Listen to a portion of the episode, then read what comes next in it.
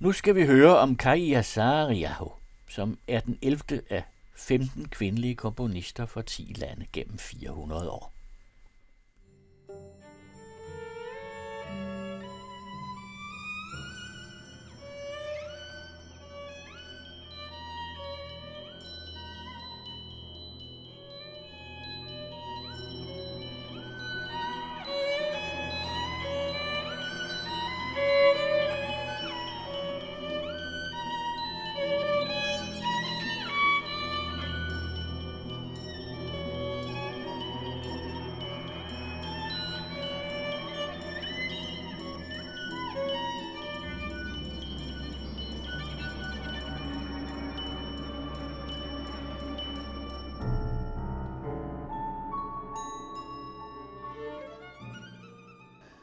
Der er noget med Finland og klassisk musik, komponister, dirigenter og sangere. I de sidste 40 år er der sprøjtet den ene verdensdirigent ud efter den anden fra Finland, først og fremmest fra Sibelius Akademiet i Helsinki. Og sangerne, store sangere med internationale karrierer, og som en sanden også komponister. Og den allerberømteste i disse år er Kaja Saariaho, 67 år, og hun er nummer 11 i serien 15 kvindelige komponister fra 10 lande gennem 400 år. Hun modtog den danske Sonningpris i 2011, og igennem årene er hun blevet overhældt med de helt store priser, for eksempel også den nordiske musikpris. Det var i år 2000. Hun har boet i Paris siden 1982 og er gift med en fransk musiker, men hun føler sig meget finsk som person. Jeg fik mulighed for at tale med hende, da hun var i København dengang, og vi talte meget om det at være nordisk, og om man hører det i musikken, det vender vi tilbage til. Kaja Sarriaho hører til de sjældne nulevende komponister, der får sin musik opført af orkestre som Berliner Philharmonikerne på festivaler som Salzburg-festspillene og af de helt store musikere. Men hun er født og opvokset i Helsinki, og selvom hendes forældre ikke var musikere, var hun omgivet af musik. Hendes far var fabrikant, havde et firma, men forældrenes kulturinteresser gik mere på det visuelle end på musik. Deres private samling indeholdt både store finske malere og moderne kunst udefra. Men Kaja begyndte på violinen, og så fik hun klaverundervisning, og så kom turen til gitaren. Hun gik på Helsinki Musikskole med både violin og klaver fra hun var 17 til hun var 19. Problemet for hende var, at hun slet ikke brød sig om at optræde, hverken med klaver eller violin men hun synes, hun kunne høre melodier, som hun som barn troede kom fra hendes hovedpude, og hun komponerede sin første musik, da hun var omkring 10 år. Omvejen til komposition som pianist eller måske violinist, som de fleste tager, var ikke vejen for hende, så hun søgte ind på det vidt berømte Sibelius Akademi og fik Paavo Heininen, professor i komposition, som lærer, og han havde stor indflydelse på sine elever, som blandt andre også talte Magnus Lindberg. Hun havde oplevet Paavo Heininen på et kursus og var helt fokuseret på at få ham som lærer. Han var opfyldelsen af hendes store ambition. Paavo Heininen afviste hende i begyndelsen. Der var ikke plads til hende i hans klasse. Hun har selv fortalt, at hun havde besluttet, at hun ikke ville forlade kurset, før han havde taget hende. Hun ville simpelthen ikke forlade rummet, før han havde accepteret at tage hende, og det gjorde han så også. Men hun var den eneste kvinde i hans klasse. Og inden da havde Sibelius Akademiet konfronteret hende med realiteterne i livet som komponist, og specielt en komponist, der ikke var en mand. Der var lærere, der ikke ville undervise hende, fordi de mente, det var spild af tid. Du er en køn pige, hvad laver du her? måtte hun høre der i begyndelsen af 1970'erne, men endelig hos Paavo Heininen skete der noget.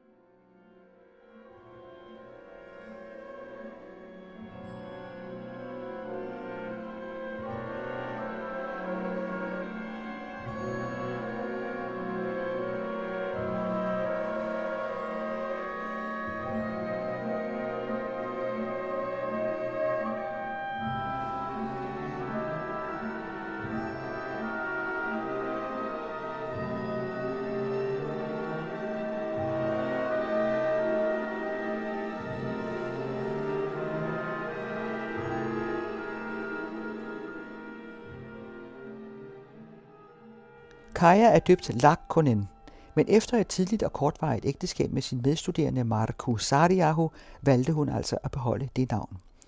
Siden levede hun sammen med maleren Olli Lyttikainen i syv år, og han malede mange billeder af hende. Det var i årene umiddelbart efter studietiden på Sibelius Akademiet, for derefter studerede hun videre i Darmstadt i Tyskland med den berømte Darmstadt skole på de internationale feriekurser, hvor tidens førende komponister som Pierre Boulez, Luigi Nono og Stockhausen underviste og præsenterede og diskuterede deres musik. De prægede de internationale feriekurser for ny musik, som udviklede sig til kompositionsseminarer, som komponister fra hele verden valgfartede til. Og efter en studieperiode i Freiburg i Tyskland fulgte hun Pierre Boulez til Paris til IRCAM, som er det franske institut, hvor man eksperimenterer med lyde og avantgarde elektroakustisk musik, som Boulez var med til at oprette efter 2. verdenskrig, og som siden kom til at ligge nede under Pompidou-centret i Paris. Det var i begyndelsen af 1980'erne, og der fandt Kaja Sardiaho, hvad hun søgte efter, og siden da har hun boet i Paris, hvor hun mødte også sin mand der, Jean-Baptiste Barrière, der er komponist og specialist i computermusik. Kaja Saariaho udforskede og analyserede klange, harmonier, farver og rytme. Hun var hele tiden på jagt efter nye klange og lyde, både de akustiske instrumenters og computeranimerede lyd. Og hun satte altid titler på sine værker for at fodre sin fantasi og skabe billeder. Her skal vi høre det fire minutter lange orkesterstykke Asteroide.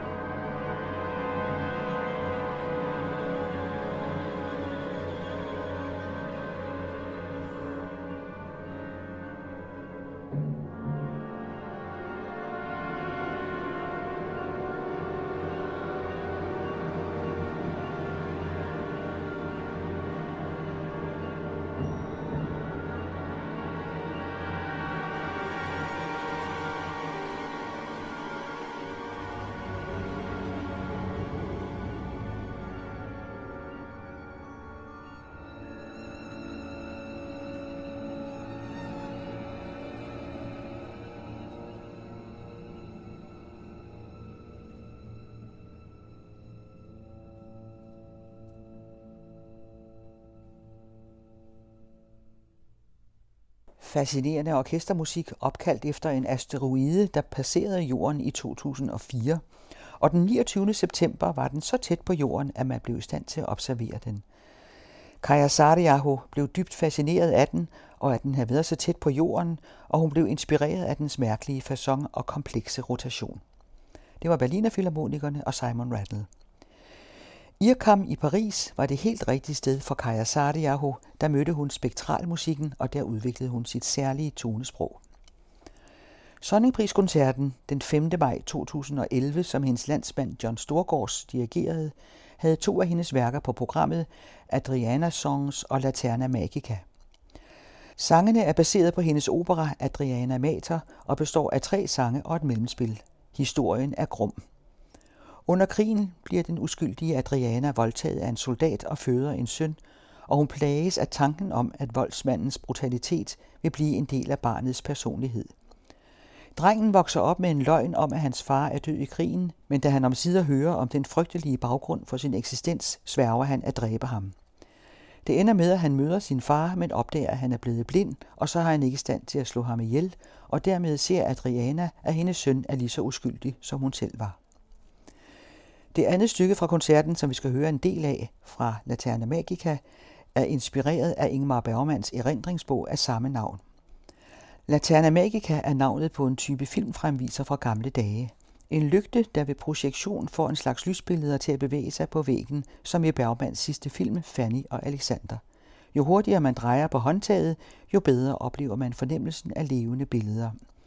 Den oplevelse skaber Kaja Sardiaho i musikken ved at lade motiverne udvikle sig i forskellige tempi. Stykket bliver en undersøgelse af, hvordan det musikalske stof opfører sig og bliver opfattet netop i forskellige tempi. Hvis tempoet stiger, glider de enkelte billeder sammen til et optisk fænomen af bevægelse. Vi skal høre lidt af værket, som det finske radiosymfoniorkester spiller med Sakari Oramo, men først Ingmar Bergmans lysord. Ord, som er en del af hans liv som filminstruktør, og som han har nedfældet, og her hos Kaja Sardiaho ord, som orkestermusikerne visker undervejs, og de bliver på den måde farveangivere. Lysordene er det blide lys, det farlige lys, det drømmeagtige lys, det levende, døde, klare lys, det disede, varme, hæftige, nøgne lys, det brætte, mørke, forårsagtige, indfaldende lys, det påtrængende lys, det skrå, sanselige, overvældende lys, det begrænsede lys, giftige lys, beroligende lys, det klare lys, lyset.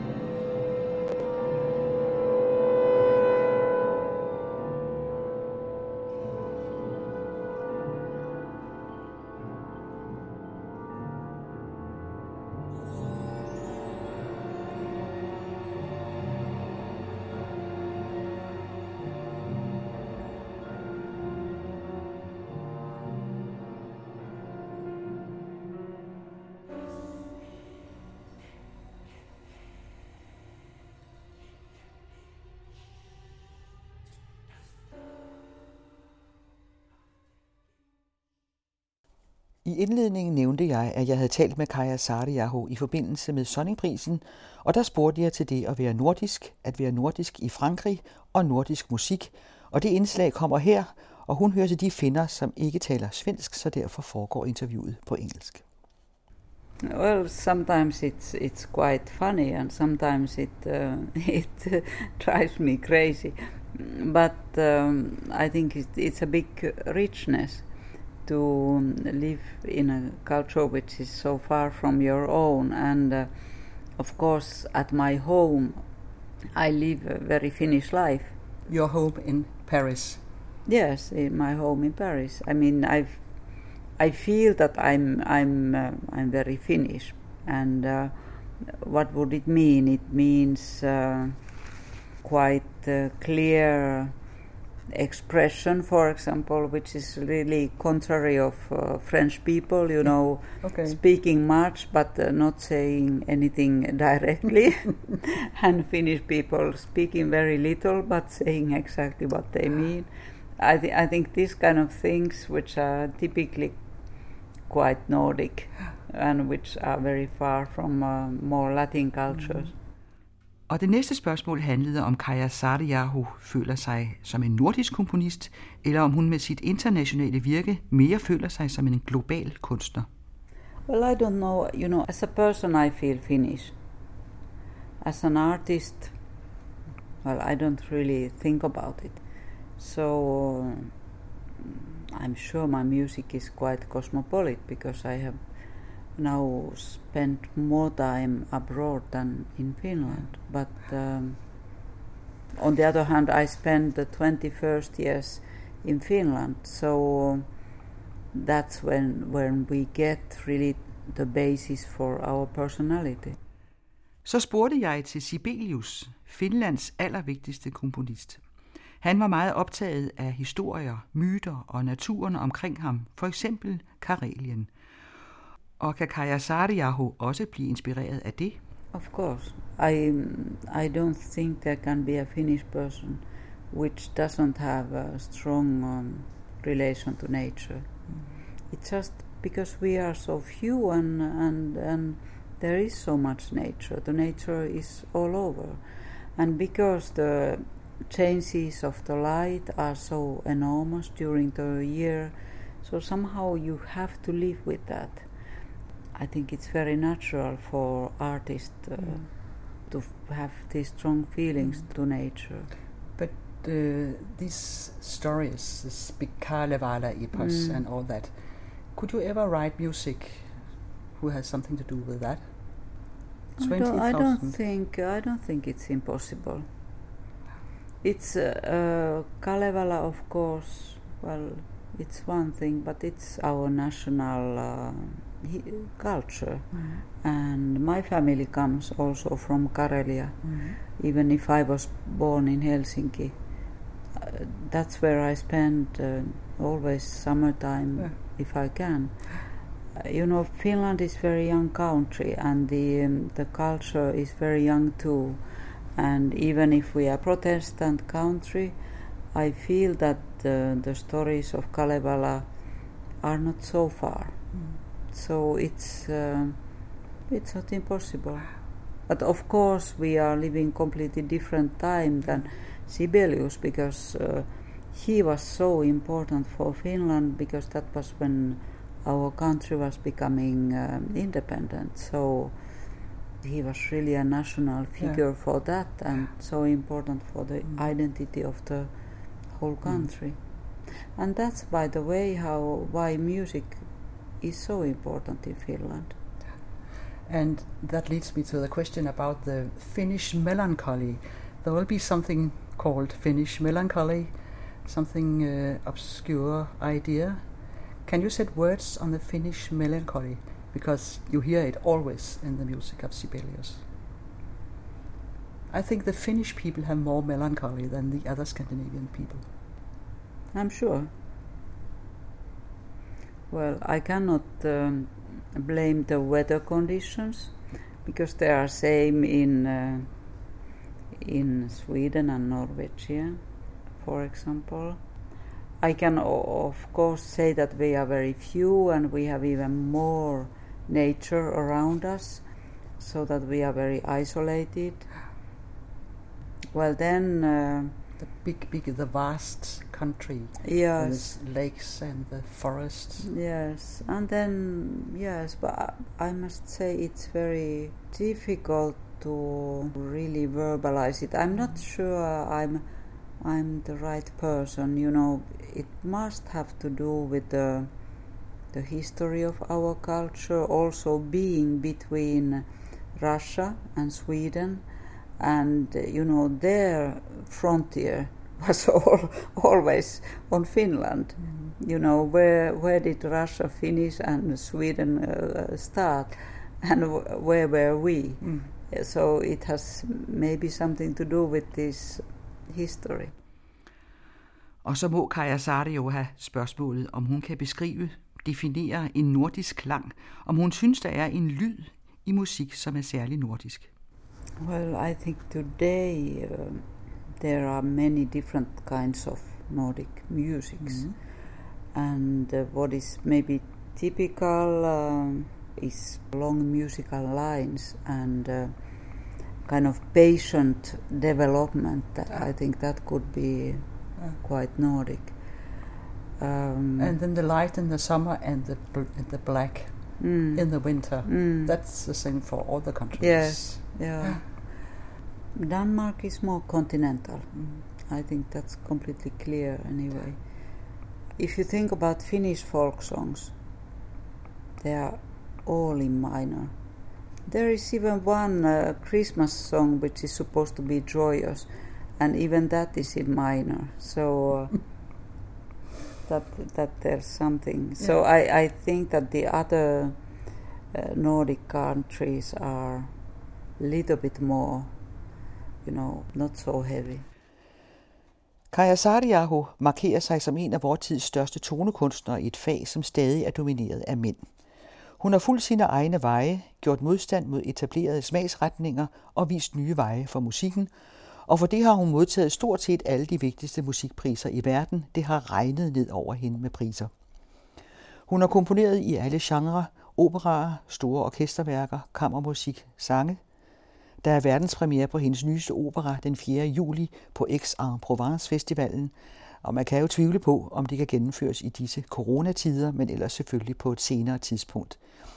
Innocence hedder operaen Uskyldig, som er et resultat af mødet mellem hende og den finske forfatter Sofi Oksanen. En meget stor opsætning med solister, kor og orkester, og med endnu en finde som dirigent og en kvinde, Susanna Melki. Kaja Sardiaho er i dag 67 år og mere efterspurgt end nogensinde.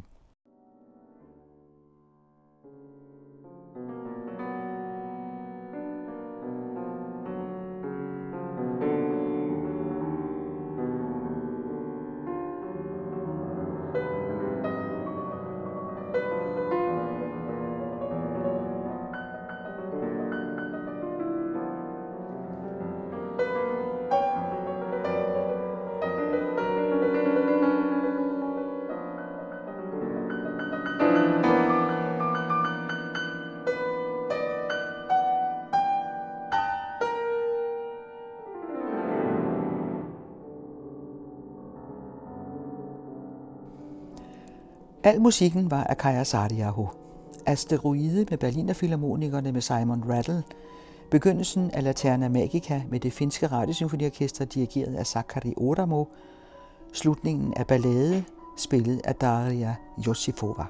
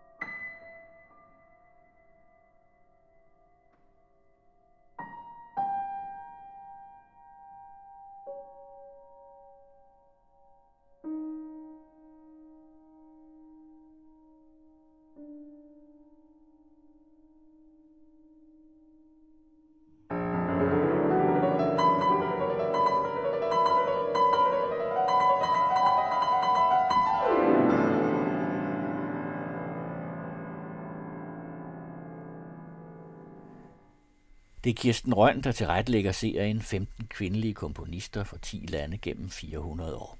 Den næste er den franske Lili Boulanger.